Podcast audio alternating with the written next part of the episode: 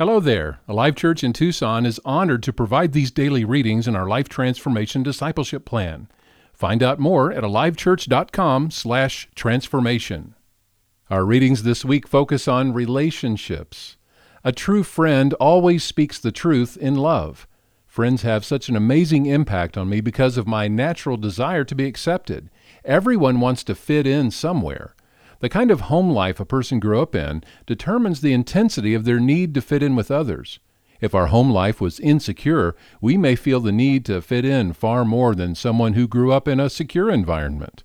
And our relationship with our dads greatly affects our need for acceptance.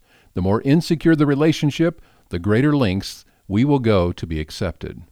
Acceptance plays a significant role in friendships. However, acceptance is not a sufficient reason for choosing friends. God's criteria for friends goes beyond acceptance. God knows you need friends who will love you, not merely accept you.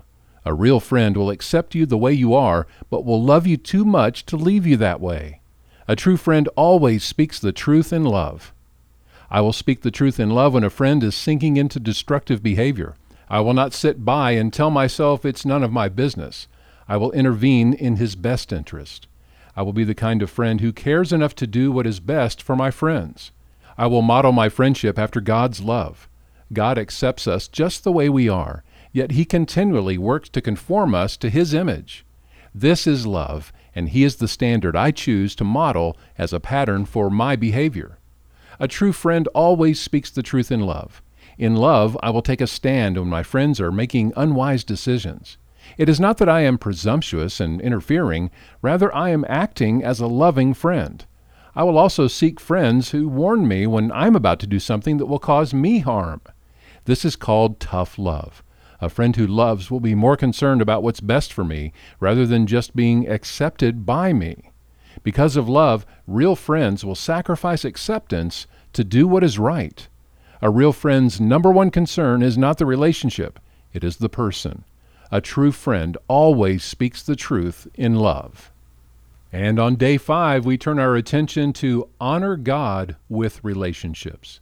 1 John 1 7.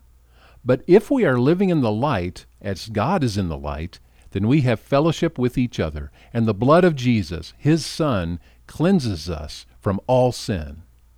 Proverbs 11:30 The seeds of good deeds become a tree of life. A wise person wins friends. And our memory verse Ephesians 4:15. How you doing with it? We will speak the truth in love, growing in every way more and more like Christ, who is the head of his body, the church. The real benefit of this reading plan comes from the action you will take because of it. Every day we encourage you to consider what areas of your life will benefit from this action and how will that happen? Find out more at alivechurch.com and have a great day.